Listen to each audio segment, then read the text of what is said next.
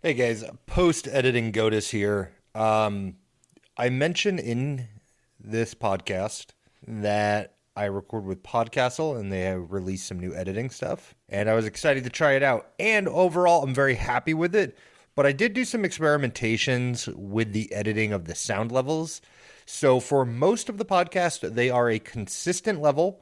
They are a little lower than normal, but I think the overall quality is a lot better. You guys let me know.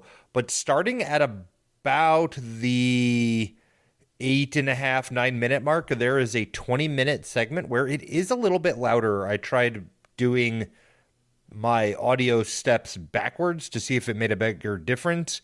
It's certainly louder, but I don't think it's as clear. So just a heads up at that point it might get a little bit louder. It lasts about 19 minutes. If you don't think it sounds great, um, you could skip ahead, but hopefully it's not unbearable. I think it's okay. I just don't think it's as clear. But let me know what you guys like better the first half, the first third, that middle part, or the last third. Uh, what sounds best to you guys? All right. Enjoy.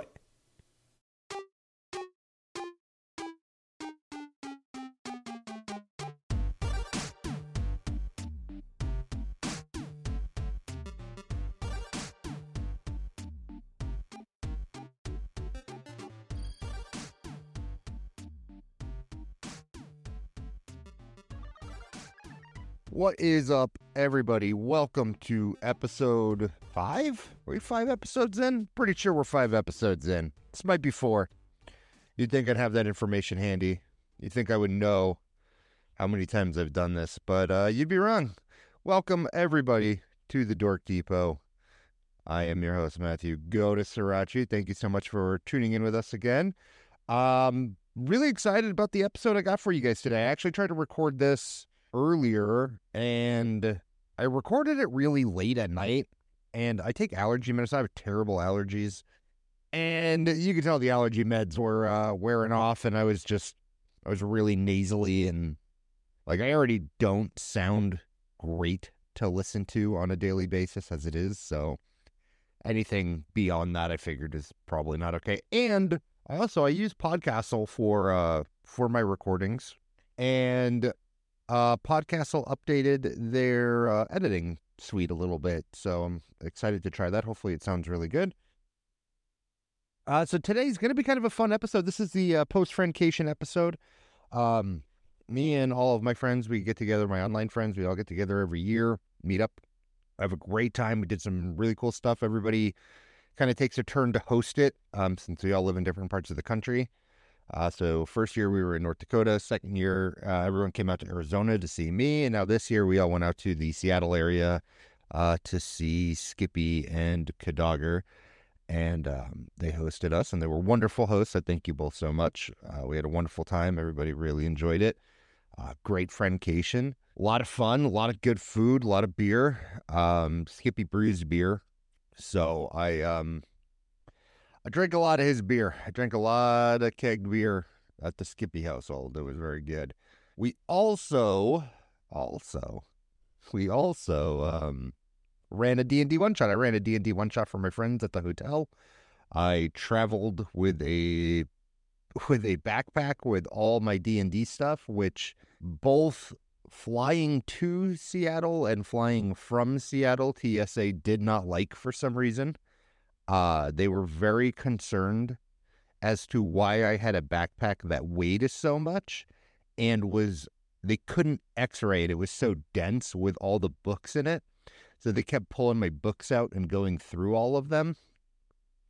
It actually caused a uh, a friendly fight amongst TSA employees at the Phoenix airport where one guy immediately recognized like the dice and everything in the backpack and that they were books and the one lady didn't believe him so she was like tearing everything out. And he's like, see, I told you is it was entertaining. And then I also I travel with a uh, a wallet ninja. If you're not familiar with what a wallet ninja is, it's a little metal. It's like the size of a credit card, a little bit bigger, and it's like a little multi tool. It's got some like different um, size hex uh, on it, like a bottle opener, a little uh, flathead screwdriver corner, just like a couple little miscellaneous tools. They're really nice. I, I use it predominantly as a realtor if I'm showing a house to a client and if there's like a sticky door or a panel that we need to get into just to see what's behind it, I've got something that works. But you also get with it uh, a little travel knife. And the travel knife is super handy. I use it all the time. And I used to fly with it everywhere. I've flown with that thing a thousand times. It's like a probably a two inch knife that folds up into a credit card. And TSA has never noticed it. Well, the last time I flew, when I flew to North Dakota, they found it uh, for the first time ever. So I decided not to travel with it because I they made me throw it out. I have a couple of them, but I didn't want to keep losing them. So I left it at home, but I still had my Wallet Ninja tool in my wallet. I also have a Naruto wallet. It's got the I'm, I'm a total fucking dork, by the way. It also has the um it has like a metal headband piece on the wallet. It's the Hidden Leaf Village headband. So in Seattle, when my wallet ran through the x ray machine, the guy saw the multi tool and he assumed I had the knife in there somewhere. So he pulled it apart, like he wanted to go through my wallet. And he's like, uh, whose wallet is this? I'm like, mine. He gave me a really weird look. I don't know why. And so he started going through it. And then he's like, Do you have a wallet ninja? I was like, yeah, I have the tool part. I don't have the knife part though. I took it out. And then he like pulled the wallet ninja out and then he held up my wallet and he goes, look, it's a wallet ninja in a ninja wallet. And then handed it all back to me. And I was like, wow, that guy has been working on that joke this whole time. So kudos to the Seattle TSA guy for coming up with that one and made my day. Um, it's a dad joke if I ever heard one, and I appreciated the hell out of it. So that was uh that was that part of the trip. But yeah, so I ran a one shot for my friends at the hotel. And I wanted to do kind of a post mortem about it a little bit, talk about a couple of mistakes that I made and some challenges that I ran into running this one shot and how I adapted it for a large number of mm-hmm. players. I also will teach you guys how I try to DM as lightly as possible I really don't like to hold my players' hands. I want them to do all of the weird things that they want to do because it's their game. The only thing, my job, the only thing that I'm responsible for is to make sure that they stay within the confines of that game parameter, whatever that may be. So we ran, um, I told you guys prior to leaving. Also, if you're any of my friends and you're listening, you're okay to listen to this. The only thing we're going to talk about is what you missed or what you did versus what you could have done. But we're not going to talk about anything we haven't gotten to yet in the campaign. So I want to make that clear. We're not going to be deep diving into what's coming up in the campaign. This is strictly a post mortem on everything that we had already done. Um, so don't worry about spoilers or anything like that. There, there's nothing you need to to worry about there. Um, we'll talk about the mistakes that I made, the decisions that I chose uh, in a certain point, how I ran it, the villain, um, the purpose of the one shot. We're going to talk about all that stuff. So, uh, the the one shot comes from XP to level three.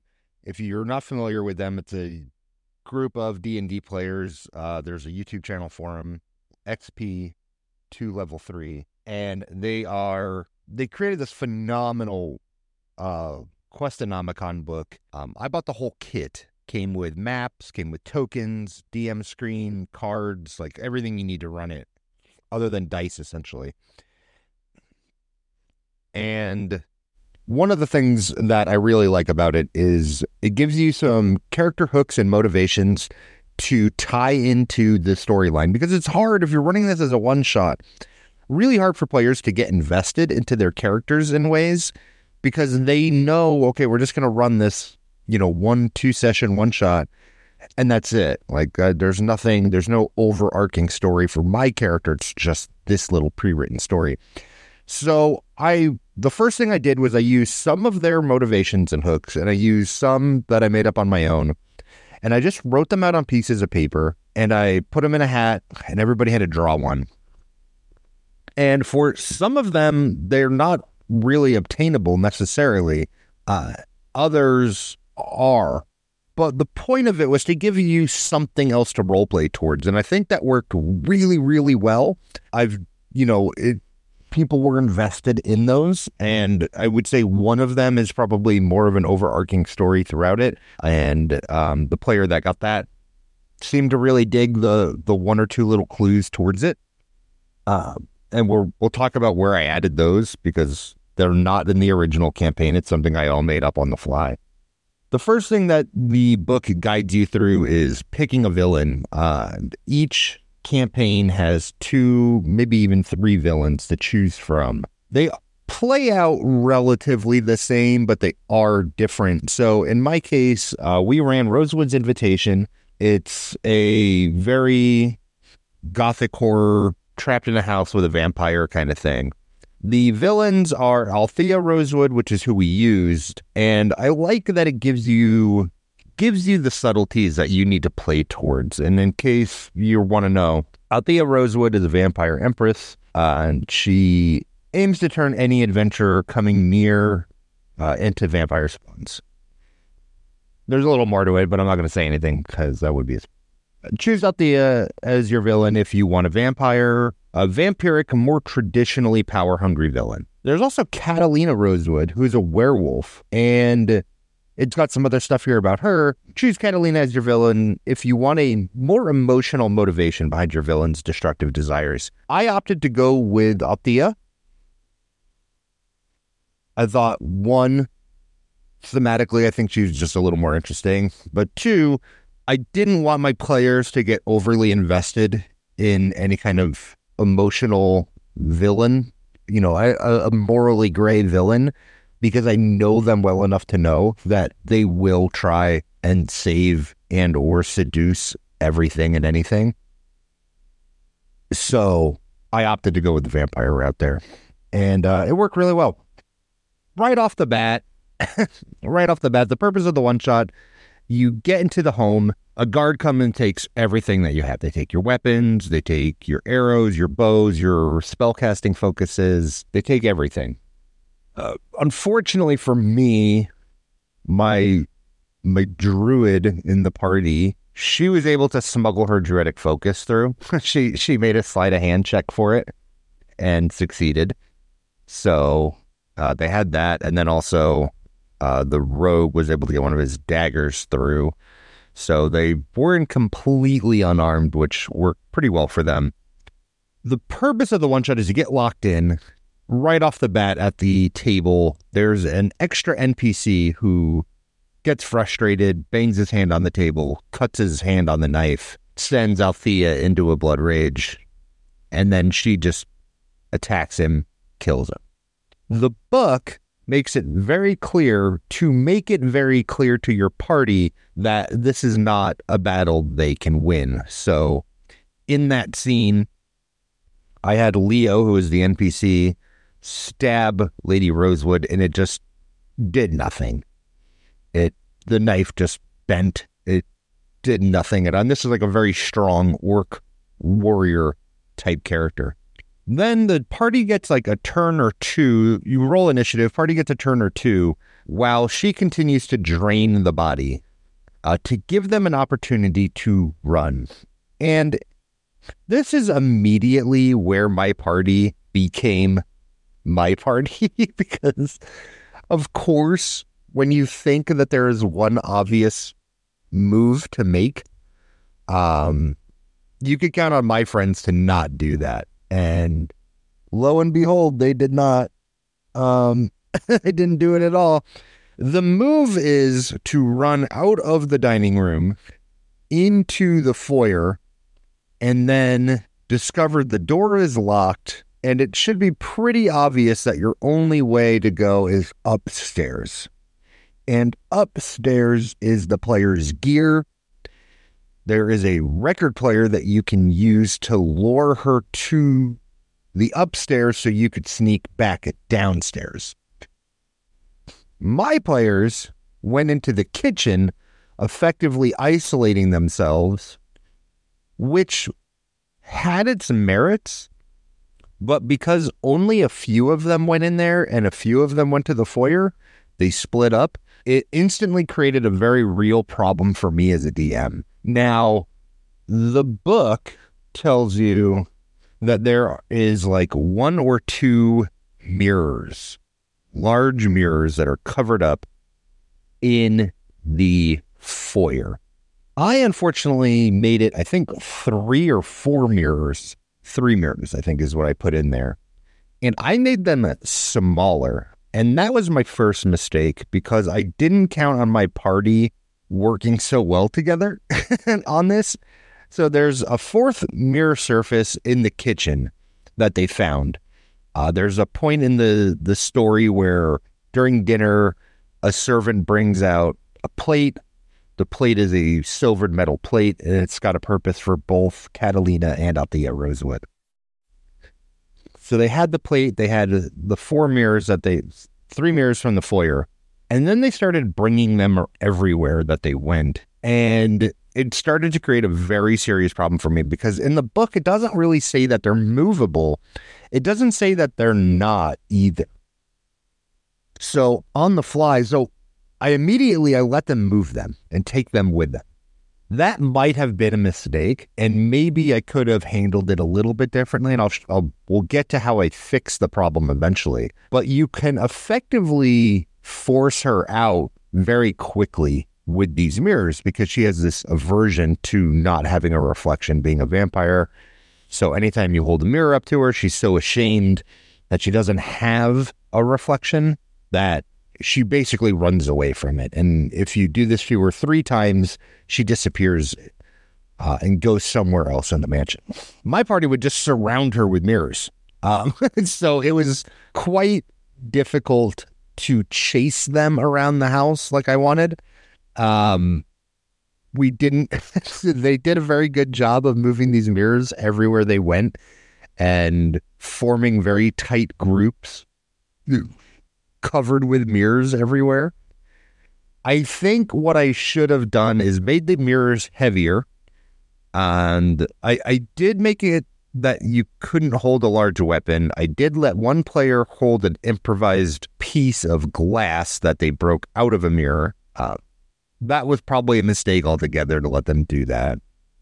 Not that it would have mattered in terms of a weapon. It, silver as a weapon or mirror as a weapon was pointless. It really wouldn't have done anything. It's more along the lines of the ref, the, the reflection itself. So, as they move these mirrors, I should have made it encumbered. I should have made it so they had half movement in battle um, or in general. I also should have made them roll. I think this is what I would have done differently. I would have had them roll moving upstairs with the mirrors because moving a large mirror by yourself upstairs in a very dimly lit house is that you're not familiar with would have been a really opportune way to break some mirrors. You know what I mean? I definitely could have gotten rid of some mirrors that way. What I ended up doing is having the guard from earlier who typically will not attack the party. The guard doesn't want to attack the party. The guard wants the party to ignore her and for her to ignore the party. That's what she desires. That's the only other person in the house is the guard and the carriage driver that locks them in the house. Uh, Zenrik is his name. I added a third person, which was the servant. The servant normally just disappears. And I decided to add her. She was upstairs with the guard, and she was the the spawn, and the guard was the guard uh, to make some distinction. And predominantly, what I wanted was I wanted a crossbow user, proficient crossbow user, to shoot these mirrors, and that's what I ended up doing. Uh, so I did get rid of two of the mirrors through this improvised combat that I initiated with the party. Um, one of the things that you can do as a as a DM, you don't your party doesn't know if you're adding or subtracting. They have no idea. They are seeing this for the first time. They have not read these stories. They have not read the books. They haven't read the encounters. They don't know how they're supposed to go. You can change anything you want on the fly just make sure that it's consistent. So I let them move the mirrors. I realized it was a mistake. I didn't say, okay, you actually can't move, move the mirrors anymore. The, I didn't come up with, oh, the mirrors are actually now magical and you can't move them. I just had to come up with a clever way that seemed natural into the fit, you know, into the setting to break the mirrors, which is what we did. Um, one of the other things that my party did, which was kind of funny, uh, there's a series of checks you can make at dinner, and I let my party roll really anything they want to roll. If they want to roll insight, if they want to roll religion, they can ask to roll anything. You know, I, I want to make a, a, history check on this. Okay, then roll, roll it for me. What do you got? And, um, you know, if it's not important, then I'll just keep it vague. And if there is something specific I need to convey to them, I can use those opportunities to. Uh, they rolled a survival check. Um, let's see, it was uh, Alwyn rolled the survival check uh, discovered there was bloodstains on the floorboards. I think it was Kiga rolled an investigation, discovered uh, all the cart, all the uh, carpets match the drapes. That's what I wanted to say. All the curtains in both rooms were very thick blackout curtains that let no sunlight in. Uh, Atilia rolled a perception check that she made. Uh, realizing that there's no guards anywhere in the house except for the one that took their armor, um, which is kind of weird that, you know, like this prestigious lady doesn't have more of an armed presence ring. Ironically, nobody rolled an insight check, uh, which would have revealed some cold confidence, I suppose you could say, behind uh, Lady Rosewood's words when she says or avoids certain things because she's really not keen on talking about why she brought the party there. Everybody in the party gets a letter Hey, Lady Rosewood wants to see you for a job. But anytime you ask her about the job, she just kind of pushes it to the back burner because all she's trying to do is turn you into a vampire or into a spawn. Uh, so that was that was kind of funny to me that I felt like maybe there was a key check there that they didn't make. Yeah, so I over added mirrors, uh, allowed them to move them. So that was an issue. I did allow my players, uh, when she disappeared, I had an internal clock running basically of approximately how long Lady Rosewood would regroup for before she would show back up. And I tried to use her in a Jaws way, where the enemy you don't see is scarier than the enemy you see. And so that was a big emphasis for me on this. I wanted them to know she was around, but not know where she was. And I think that worked really well. Um, the party then dismantled the dining room chairs to make stakes, which I love the moxie there. Uh, that being said, wooden stakes don't work on a full health vampire. It's uh doesn't work that way. Sorry guys, but I did let them make them, and I did let them attack with them at one point before they had weapons, and I let it do damage. But I felt like that was really the most effective way. I, you know, my players are really proud of the fact that they came up with this idea to sit there and sharpen wooden stakes. And it wouldn't have taken very long to make a crude wooden stake out of a chair leg. So I let them do it, and uh, you know they got rewarded for it. They felt like it had some merit because they were able to damage her when they didn't have weapons. So that's what we did. Um, additionally, speaking of improvised weapons, Attilia has a homebrew spell that we made for another campaign with a lot less players. And we converted it over to this, and I very quickly realized it was extremely strong, uh, but it was poison based. So I was like, well, pretty sure vampires uh, would be resistant to poison damage. So she was. Um, Sorry, Atilia. Love you. And it might work later, though, once you get a little stronger, you know. Couple things they never did. I put a lot of emphasis on a basin in the kitchen. I pointed it out several times.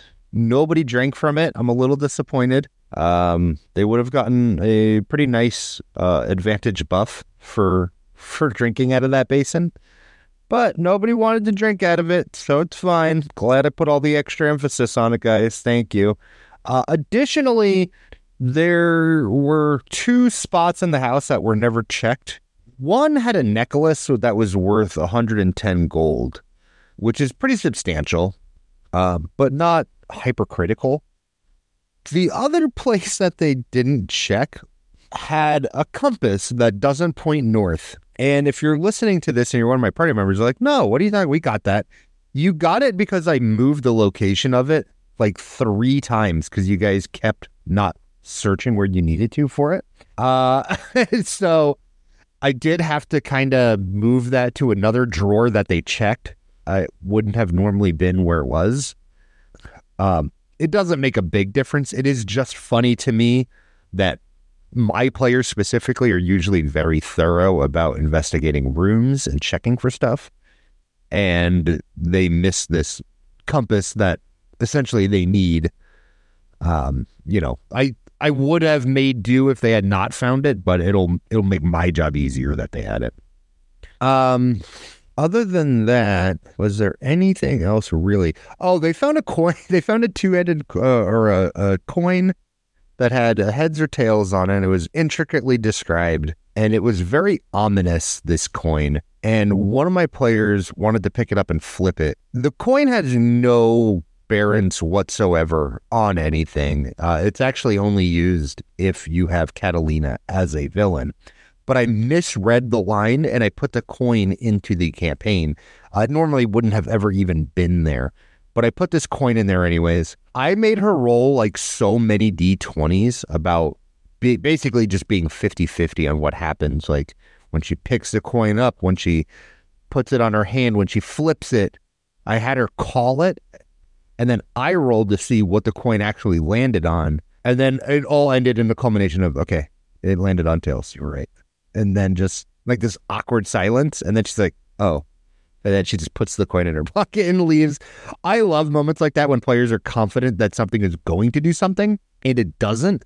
I love that just as much as when you catch them off guard entirely. I think that build up to, oh my God, I found this coin. What is it going to do? I want to do this and then nothing happens is a lot of fun, especially because you can always add functionality to it later. Uh, just because they picked it up and used it right away doesn't mean anything, right? So you can always add, you know, you have attunement mechanics, um, identification mechanics, unlocking magical properties mechanics. There's a lot of different things you could do with that if you ever wanted to reward a player with it, uh, but still have some fun with them in the interim.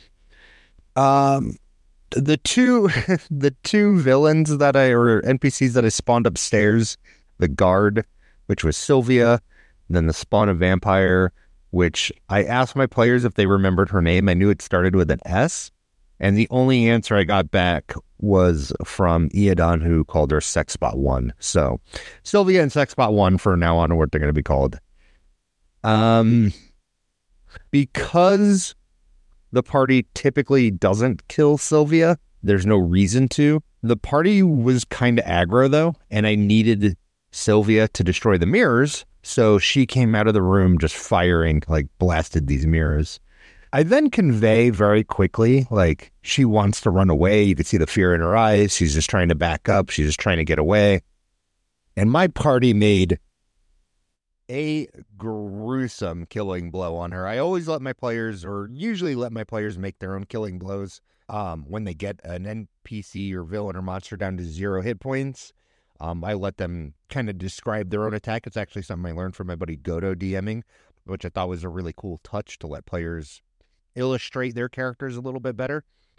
Needless to say, this was a brutal, head crushing, eyes popping out uh, blow on this terrified guard, only to find a um, a picture of her and her daughter, and how she misses her and can't wait for her to come home. And there's nothing better than guilting murder hobos. It's a very powerful technique. You can't use it all the time because it'll start to lose meaning. But sometimes it's a good way to teach a party that there are consequences beyond what you think. Even though this is a guard and she's working for this vampire, she's not a vampire herself. She's not in this spawn of, you know, Althea vampire esque form like the other NPC is. She's clearly here because she has to be here and it makes sense. You know, a vampire would need humanoids around. Uh, Zenrik is another example. Zenric isn't a vampire. Zenric just has a close bond with the family and he serves her faithfully. In exchange, she doesn't turn him. And that's kind of the same deal that Sylvia has as her guard of this mansion. That being said, my party killed her, and that's okay. That's their their choice to do so. But sometimes you want to emphasize these little moments, and you can always do something with them later down the road. Where if you need an NPC or you need a side mission, maybe they run into Sylvia's daughter or something like that, or maybe she finds out who killed her mom and becomes a very powerful villain down the road for another campaign one day. Um, I love doing little callbacks to one shots in campaigns. I think that's fun for players when it like dawns on them, like, oh my god, that was from that two years ago. We did that one shot. I think that's a lot of fun, and I think it's really rewarding for players. So, yeah, uh, nothing like a good guilt trip, especially to Attilia. It's fun. Additionally, because I know my players well, you're supposed to you're supposed to escape by getting the key from Zenrik. Zenrik runs away. Zenrik is a halfling. Alwyn is a ranger who hates short races. Halflings, gnomes, dwarves, a lot of them. He's basically a racist. That's what I'm saying. Which is a fun mechanic to roleplay, by the way. Try it. You know, don't make it hurtful, but just make it fun. There's a way to do it. Alwyn did it. He sees this tiefling come out of the room, full sprint, and just murked the ever loving shit out of him. Zero reason to do so, by the way. It was a really great moment. Um, speaking of murder hobos. So yeah, I, my party, they tend to overstay their welcome. They tend to kill everybody. Hopefully I can curtail that a little bit, but we'll see. Once you leave the mansion, if you're going to continue the campaign, which we are, the party should run out of the mansion and into the town and hide in one of the buildings nearby. That's what should happen. I know my party so well. I left the carriage outside, which normally you would use to end the campaign entirely. But I knew that if they had to walk more than 10 feet, they were going to get sidetracked. So I literally left the carriage there for them to get in and take them to the town, uh, even though the town is like right there. Um, but I didn't know any other way to make sure my players left. So that's what I ended up doing. So that was uh, everything on that. I uh, hope you guys liked that little post mortem. If you guys like that, want to hear more about some D and D stuff I've ran or breakdowns on D and D stuff, I'm always happy to do that. I try not to make this a D and D focused podcast or just a Baldur's Gate podcast as it had been the last few times. Uh, additionally, speaking of other video games, though, we got big news to talk about, guys. The mob vote for Minecraft is out. All three choices. We have a crab, a penguin, and an armadillo. Uh, the crab has a claw that lets you place blocks further. The armadillo drops an armor for your pet wolf and the penguin lets your boat move faster. Um, so I guess it's kind of like a dolphin's grace. I like visually penguins. I think are really cool. Um, I think people will probably go crab though because anything that makes a building easier is always going to probably get a mountain part of the vote. I think I like that it's all three regular animals um, as opposed to like sniffers and copper golems and stuff, which are cool. I do like just some more ambient passive mobs, I think are really cool in the environment. So let me know what you guys think. Uh, the armadillo, I like the idea of having armor for your pet and like customizing your pet more, but let's be honest, nobody uses pets in Minecraft for extensive combat for anything. They're very quickly outpaced by enchanted bows and swords. So I just don't see the practicality there. The penguin again, you know, and we'll see. I getting around by boat is always nice, but being able to place box a little bit further, I think probably will win out. Um, it is they're all cute mobs though. I'll give it that. So we got that going. Um, and that's really it for gaming news. Uh, I didn't have a lot to go over this month or this week, I should say. I'm still trying to get these out fairly consistently. Um, what do I got going on? Let's talk about Godus a little bit. It's looking like for the first time in God, I don't know, five years, my wife's schedule is going to be consistent. Uh, for those that don't know, the Lady Godus uh, works in uh, the ER. She's a PA, and her schedule is always very hectic. She works overnights, and it's all over the place every month. We live very much by a month by month schedule. You know, okay, here's your next month's schedule, and then we figure out what we're gonna do. Um, she's been there now. She's the longest tenured PA, and gets to uh, pick up the good set schedule now. So she's actually going to have a set schedule, which gives me Friday, Saturday, Sundays essentially off, and I use that term in quotations, off of being a single parent. She'll be home. She can hang with the kids while I record an episode or potentially even maybe start a D&D campaign. And when it's consistent and you know that you could every Saturday or every Sunday, it makes a really big difference. So, very cool. Uh, very excited about that. Also, a recipe for you guys. I told you guys I was going to try and do a recipe, um, do a little cooking for dummies segment on each one, and I've got a really good recipe for you guys today. It's something I make all the time. It's something I just made, and it's broccoli cheddar soup. Now, I'm not a broccoli cheddar soup fan. I'm actually a very picky eater if I go to a restaurant. I don't know what's in stuff, and it's not like I'm worried about bad food. I just I like to know what I put in my food and how it's going to taste and how it's going to be texturally. And you don't always get that. So if you go to like Panera or St. Louis Bread Co., dating myself, and you get broccoli cheddar soup, I I would never order. I would just never order it. I'll never eat it. But I'll make my own broccoli cheddar soup and I'll eat the shit out of it. And I think a lot of people that are picky eaters I think if they cooked more would help them get over it because you could learn what ingredient at a time, like what it tastes like, what it does for the food, how it cooks into the food, and that sort of thing. So that's my advice for picky eaters. This is great because this is very easy to pre prep and you can cook whenever you want. You can also make a very large batch of it.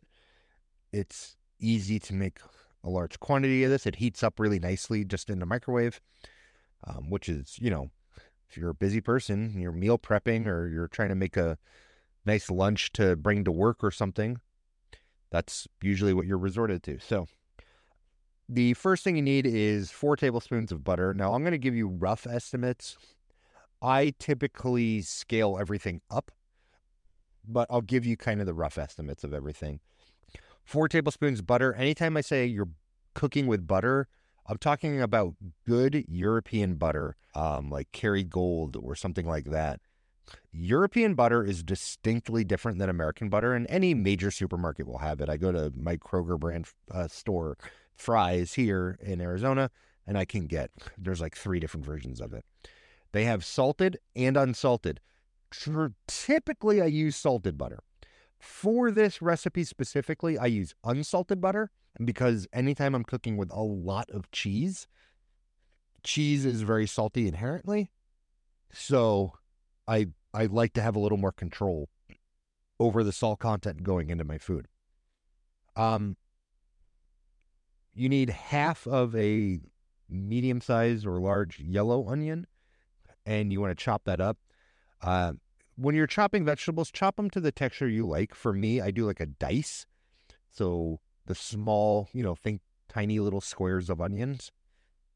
It still gives you all the flavor, but it's not a giant chunk of onion, which for me is really key because I have a four year old and a two year old that eat what we eat, and I want them to try and get those vegetables and stuff. So hiding them is sometimes a necessity.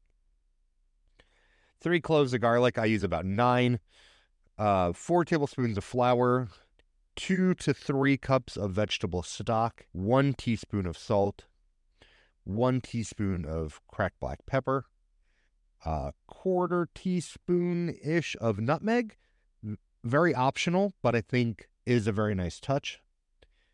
One to two large heads of fresh broccoli, and you're going to want to chop that up to whatever consistency you want. Again, for me, I chop my broccoli up pretty extensively. There's not really big chunks, but you want a big enough piece that you could like bite into and be like, okay, this is broccoli. Also, when you chop it up smaller, it just cooks faster, so it makes that a little easier. Uh, one large carrot, or you could just get one cup of the shredded carrot. Um, I just get the little bag of shredded carrots. It's a lot easier. And yeah, you want to use about a cup or so. But if you get a large carrot, you just want to run it over a cheese grater and grate it up or chop it up however you want. Uh, 16 to 32 ounces of cheddar cheese. When I say cheddar cheese, I'm not talking about shredded cheddar cheese. I'm talking about a block of good cheddar cheese that you are going to grate yourself. I get three blocks, they're eight ounces a piece. That seems to be the right amount of cheesiness for me based on the liquid that I put in. Uh, and then also two cups, half and half. You could use heavy cream um, if you want it a little thicker, but for me, it's a soup, and I want my soup to be soupy, not dips. So I use half and half as opposed to heavy cream here. Here's all you're going to do. The thing I love about this is you could prep everything. You chop everything up ahead of time, shred all your cheese ahead of time. This is a recipe um, uh, what is it? Mise plat, everything in place. Very, very helpful. You want to get everything chopped up, ready to go. I typically will chop everything up, grate all the cheese, grate my, I use a grater for my garlic, microplaner to make like a paste. I put them all in little bowls or Ziploc bags, get everything done. And then when I cook, I could just put ingredients in one at a time. I have my four tablespoons of flour in a little bowl. I have my half and half in a little bowl. Everything ready to go. Does it make more dishes that way? Yeah, it does a little bit more. Does it make cooking really freaking easy though? Yes, and that's far more important to me. Whole recipe takes about an hour to come together um, if you really want everything to develop, but you could do it quicker than that if you so desire. Also, make sure you get bread if you want bread bowls or just a big loaf of bread um, that you could throw into the oven, get hot before you serve it. And I'll I'll tell you when you should do that. In a large pot, I just melt the butter down. Once the butter is all melted and it's hot, I throw the onions in, the diced onions, and I just cook those onions for two minutes or so, three minutes, get a little caramelization going on on them. Um, not even fully caramelized, just a little color. Then I add in the garlic. Garlic cooks very fast and it can burn very quickly. Keep it stirring Cook it for about two minutes, one to two minutes tops. After that, you want to put in the flour, put in a little bit at a time. And what you're doing is you're making a roux essentially here. As you add the flour, a, if you're using like a wooden spoon, um, a whisk might be better here as you're adding in the flour. And you want it to come up to like a like a paste, almost like a Play-Doh consistency of all the garlic, onion, and flour and butter all binding together. It should be fairly dry at that point. And you want to just cook that out a little bit. You want that flour to actually cook. That'll get rid of like the floury taste. If you've ever like taken a bite into pizza that was like undercooked and the dough is like very flat, almost bitter. It's because like a big spotch of flour didn't get cooked on it. Uh, then you add in your two cups of uh, vegetable stock. And I like to have a little extra here, and I'll tell you why when I get to it. But yeah, I do the two cups vegetable stock. And then you can start mixing it all up and breaking it all apart again, which I know sounds weird that you're combining everything with the flour and then breaking it all up when you add in the vegetable stock. Then you can add your seasonings, your salt, pepper, nutmeg. Give all this a really good mix. Let it sit for a minute, and you can give this a taste as is. If your base is good, then you know going forward the rest of your soup is going to be good. If you taste this now and it's awful, then you know you might need a little more salt or a little more stock or something like that. So give it a little taste. Then you could put in all your broccoli and carrots. For me, I put in the broccoli, the carrots, and then I add a stock to cover because I typically do a lot more carrot and uh, broccoli than what I'm giving you. So I'll just add more stock until it's fully covered or almost fully covered. That way, everything cooks evenly in the pot without burning. And then you're going to let that go for about 20 minutes or so, giving it an occasional stir. Um, so I basically I'll bring it to a boil and then I bring it all the way down to like a simmer and then just let it go 20 minutes and start mixing it up and stuff. After about 15 minutes, this is when you could preheat your oven. Preheat your oven to like 350, 400 degrees. And then after about 15 minutes, so when there's about five minutes left, I'll put my bread in. Because um, the bread is already cooked, I get like just a loaf of bread. I just put it in the oven, give it five to 10 minutes because you're almost done here at this point. Then I add in my half and half after it's cooked, 20 minutes or so. I add half and half in. I'll do two cups, maybe a little bit more. I'm looking for color here. I don't want it to be too white in color, my soup base. Um, so just add a little bit at a time, mix it all up, and then you could start adding in your cheese. Uh, with your cheese, and what I do is I add in my my half and half. I let it cook for a minute because I want that half and half to come up to temp, which lets me melt my cheese easier as I add it in. If you dump all the cheese in at once, you're going to have a hell of a time mixing it all. I do about a handful at a time. I just grab a handful, throw it in, mix it up, let it all dissolve, melt down, add another handful. As you're doing that, every so often, just get a spoon, give it a taste, give it like a pull, kind of, and you could see how soupy or dippy it is. And by dip, I mean if it's like a cheese dip and it's very solid, then you don't have a soup. You might need to add more liquid. Um, don't add any more cheese. Hopefully that makes sense. And then you're done. Uh, I just let that all cook for another minute or two after everything's added. Get it out. You could serve it in the bread bowl or in just a regular bowl with some nice bread on the side. You could put a little extra cheese on top uh, with some fresh cracked pepper for a nice little plating. And you got a uh, wonderful, delicious, healthy broccoli cheddar soup. One of the reasons I love this recipe is because I eat so much meat. I try to have a vegetarian meal once a week. If I could do that, I feel like I'm making a conscious effort about not overutilizing farm products. I'm far from a from a vegan or a hipster or anything like that. But I think if everybody made it a conscious effort to maybe not have meat in every single meal would go a really long way for conservation. Um so having a nice vegetarian option, something like this or you know, like a pasta alla norma something like that is really good to. And this is I like the soup because the soup works great for a lunch or a dinner, uh, even a snack if you just want a little bowl of it. You know, where a pasta is probably going to be more typically just a dinner meal that you do, but you can have this incorporated throughout your week. You can make a very large batch. It keeps well um, in the refrigerator, no problem.